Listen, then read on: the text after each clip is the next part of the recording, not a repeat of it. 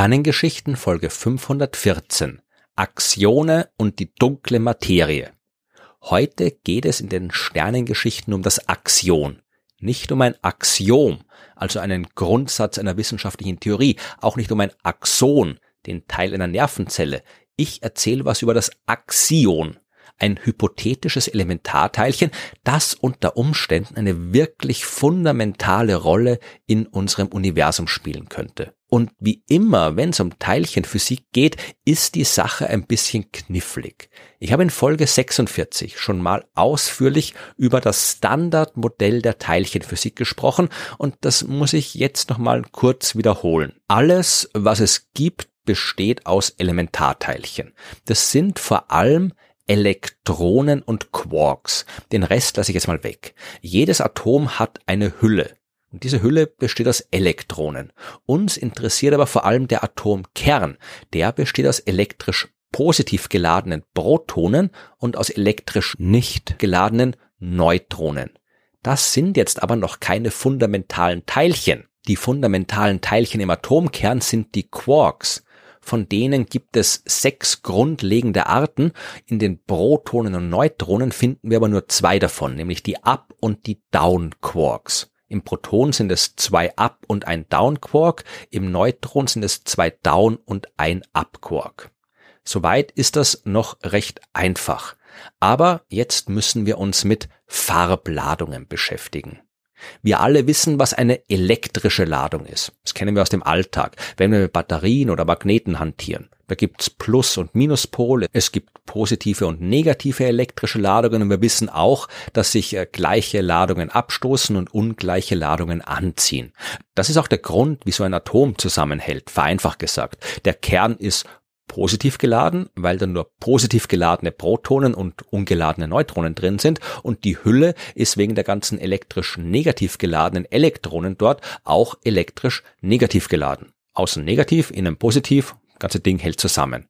Quarks, die haben jetzt auch eine elektrische Ladung.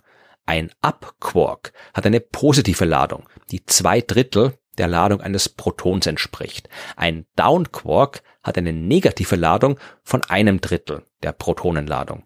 Ein Proton besteht aus zwei Ups und einem Down, macht zwei Drittel plus zwei Drittel minus ein Drittel, ja, und das ergibt insgesamt eins.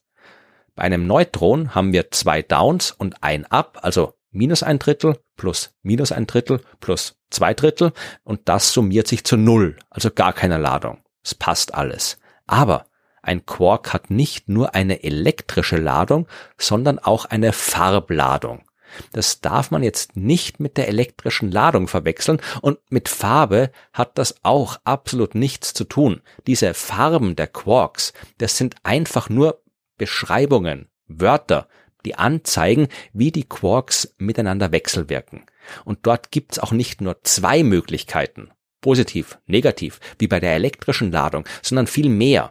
Ein Quark kann rot, grün oder blau sein. Und ich sag's nochmal, das hat nichts mit echter Farbe zu tun. Ich könnte auch sagen, ein Quark kann Zorg, Zag oder Zurg sein. Es braucht halt einfach irgendwelche Worte, um diese Eigenschaft zu beschreiben, um die es geht. Aber in der Physik hat man sich halt entschieden, die Wörter für Farben zu nehmen und damit muss man jetzt leben. Oder, wie es der Physik-Nobelpreisträger Richard Feynman ausgedrückt hat, diese Physiker-Idioten, unfähig, sich irgendwelche wundervollen griechischen Wörter auszudenken, bezeichnen diese Art der Polarisation mit dem unglücklichen Begriff Farbe, der nichts mit der Farbe im üblichen Sinn zu tun hat. Egal.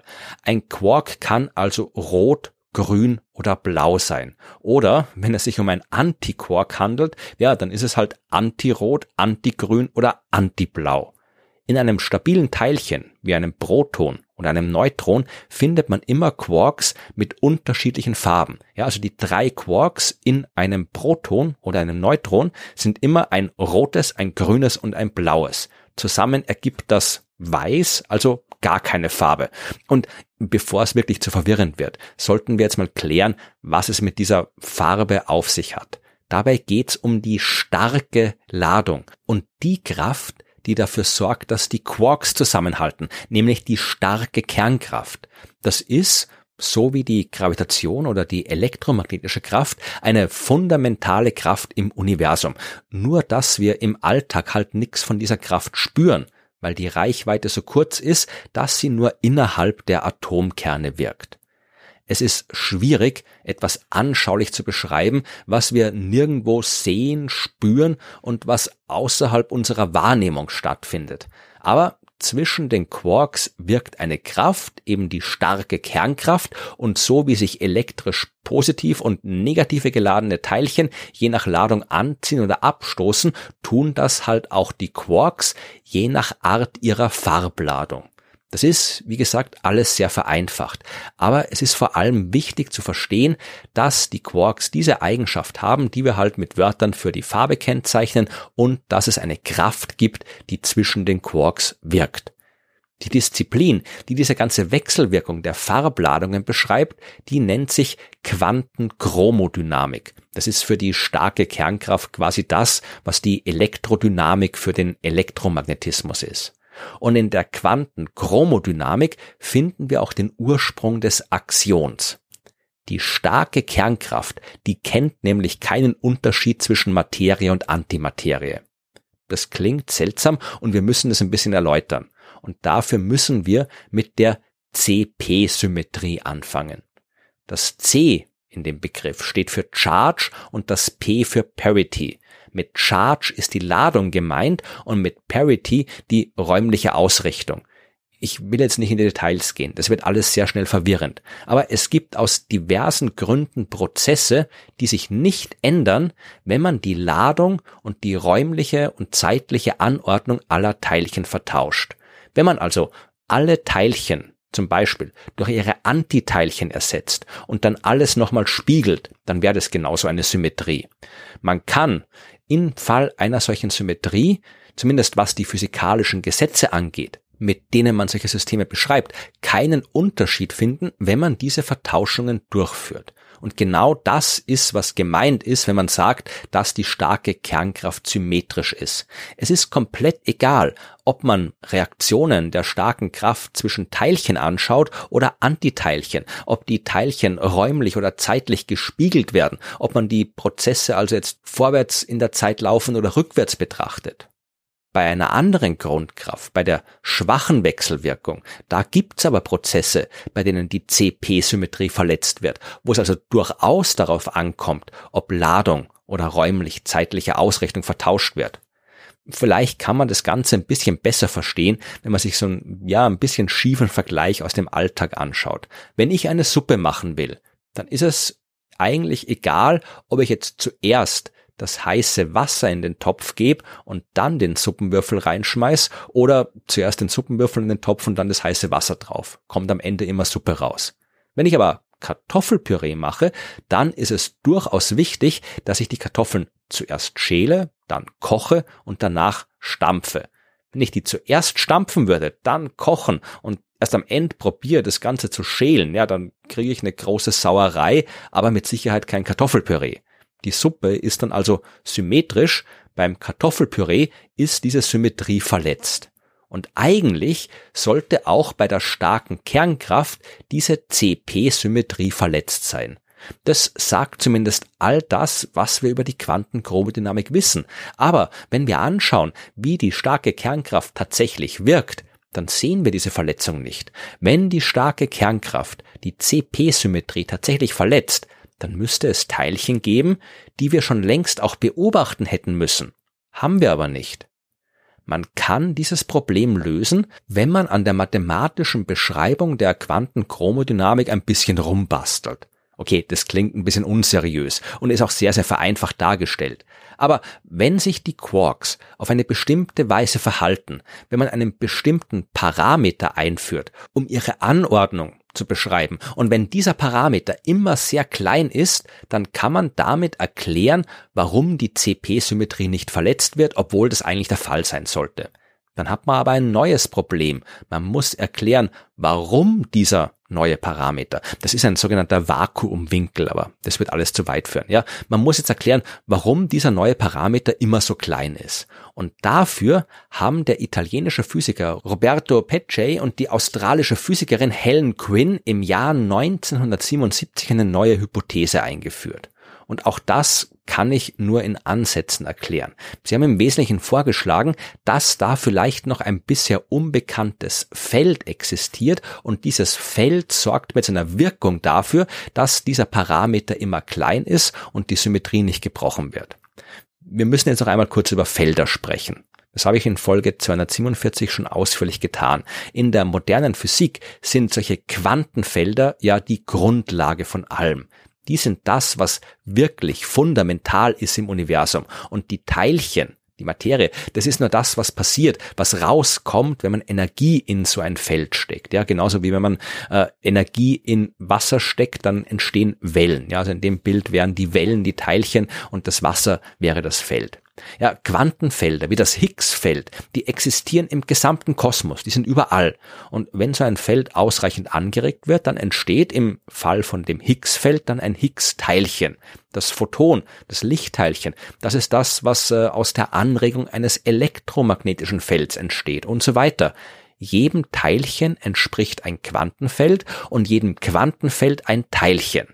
Wenn man also zur Erklärung eines Phänomens ein neues Quantenfeld erfindet, dann behauptet man gleichzeitig, dass es auch noch ein unbekanntes Teilchen geben muss. Das hat damals Peter Higgs gemacht, als er einen Higgs-Mechanismus und das Higgs-Feld postuliert hat und tatsächlich hat man dann ein paar Jahrzehnte später auch das dazugehörige Higgs-Teilchen entdeckt. Und jetzt sind wir endlich beim Axion. So heißt das Teilchen, das zu dem Quantenfeld gehört, das Pecce und Quinn erfunden haben, um das Problem der CP-Symmetrie in der Quantenchromodynamik zu lösen. Und der Name Axion, der stammt vom amerikanischen Physiknobelpreisträger Frank Wilczek und bezieht sich auf eine Waschmittelmarke, die ebenfalls Axion heißt. Und laut Wilczek ist es ein passender Name, weil das neue Teilchen ja auch ein Problem entfernt und die Theorie der Quantenchromodynamik quasi säubert. Jetzt werden in der theoretischen Physik immer wieder Teilchen postuliert. Das ist vergleichsweise einfach. Viel schwieriger ist es, diese Teilchen dann auch nachzuweisen, sofern sie existieren. Vor allem, wenn es um so ein Ding wie das Axion geht.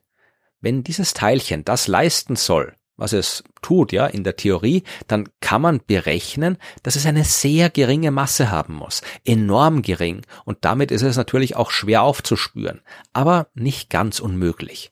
Denn so ein Axion hat zwar selbst keine elektrische Ladung, ist aber in der Lage, mit elektromagnetischen Feldern wechselzuwirken. Zumindest, wenn es sich um wirklich, wirklich, wirklich starke Felder handelt. Dann können sich Axione in Photonen also in Lichtteilchen umwandeln. Und umgekehrt geht es auch. In einem sehr, sehr starken Magnetfeld kann ein Photon sich in Axionen umwandeln. Und das bietet interessante Möglichkeit. Man könnte zum Beispiel einen Laserstrahl durch so ein starkes Magnetfeld laufen lassen und dann den Laserstrahl irgendwie blockieren durch eine dicke Stahlwand. Wenn die Theorie stimmt, dann sollten sich in dem Magnetfeld ein paar Photonen in Axionen umwandeln, die können im Gegensatz zum Licht leicht durch die Barriere hindurch und würden sich danach wieder in elektromagnetische Strahlung, also in Licht umwandeln. Man könnte dann also durch eine Mauer durchleuchten, wenn es Axione gibt. Also was am Ende der Mauer der Stahlwand rauskommen würde, wäre natürlich viel, viel, viel, viel schwächer als das, was man vorher draufleuchtet. Man bräuchte extreme Instrumente, um das zu messen, aber im Prinzip kann man solche Experimente machen. Ja, sie sind halt schwer, es ist ein großer Aufwand und die Messung ist komplex. Aber wenn es Axione wirklich gibt, dann werden die vermutlich auch auf natürlichem Weg produziert zum Beispiel im Inneren der Sonne. Da gibt's jede Menge Photonen und da gibt's auch sehr starke Magnetfelder. Dadurch könnten im Kern der Sonne und in anderen Sternen natürlich auch, aber im Kern der Sonne könnten Aktionen entstehen und von dort hinaus ins All sausen. Und hier auf der Erde kann man jetzt Detektoren bauen, um danach zu suchen. Das sind im Wesentlichen sehr starke Magnete, die eventuell vorbeikommende Aktionen dazu bringen, sich in Lichtteilchen umzuwandeln. Wie gesagt, im Detail ist das alles sehr viel komplizierter und die Geräte sind extrem aufwendig zu konstruieren. Man muss sie tief unter der Erde betreiben, um Störstrahlung auszuschließen und so weiter. Aber rein theoretisch wäre es schon möglich, dass wir Aktionen aus der Sonne nachweisen. Natürlich ist das ein statistischer Vorgang. Man misst ja nicht das Axion direkt, sondern nur die Lichtteilchen, die bei der Umwandlung von Aktionen durch Magnetfelder entstehen. Jetzt gibt's aber auch andere Prozesse, die Lichtteilchen hervorbringen. Man muss sich also vorher ganz genau überlegen, was im Detektor alles dafür sorgen kann, dass Photonen entstehen.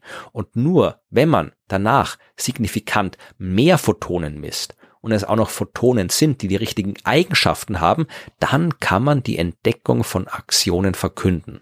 Vielleicht passiert das irgendwann. Vielleicht ist es schon passiert, wenn ihr diesen Podcast irgendwann lange nach seiner Veröffentlichung hört. So oder so wäre das eine große, tolle Nachricht. Denn wenn es Aktionen wirklich gibt, dann entstehen die ja nicht nur im Inneren der Sonne, dann wären die auch in enorm großer Anzahl direkt nach dem Urknall entstanden. Und auch wenn sie nur eine sehr geringe Masse haben, wenn es ausreichend viele sind, dann könnten sie das Rätsel der dunklen Materie lösen. Wir wissen ja, dass sich die Objekte im Universum so bewegen, als würden sie mehr Gravitationskraft spüren, als die von uns direkt beobachtbare Masse der Sterne und Galaxien ausüben kann. Deswegen gehen die meisten Wissenschaftler und Wissenschaftlerinnen davon aus, dass es neben der normalen Materie noch eine weitere, von uns noch nicht entdeckte Form von Materie gibt, die für diese Gravitationskraft verantwortlich ist. Es muss Materie sein, die im ganzen Universum verteilt ist, die nicht zu sowas wie Sternen oder Planeten zusammenklumpt, sondern quasi beständig in gigantischen Wolken durch den Kosmos wabert. Diese Materie muss beim Urknall entstanden sein, sie muss Gravitationskraft ausüben, darf aber nicht zu stark mit normaler Materie wechselwirken und es muss fast sechsmal so viel davon geben wie von der normalen Materie, die wir sehen können. Das Axion, das würde vermutlich all diese Bedingungen erfüllen. Es muss halt nur noch existieren. Denn eine Theorie, die kann noch so schön und vielversprechend sein, wenn sie nicht mit den Beobachtungen übereinstimmt, dann muss man sie verwerfen. Da kennt das Universum kein Erbarmen. Egal, was wir uns ausdenken und wünschen, das Universum ist nicht verpflichtet, unsere Wünsche zu erfüllen. Aber wer weiß, vielleicht haben wir mit dem Axion ja doch recht.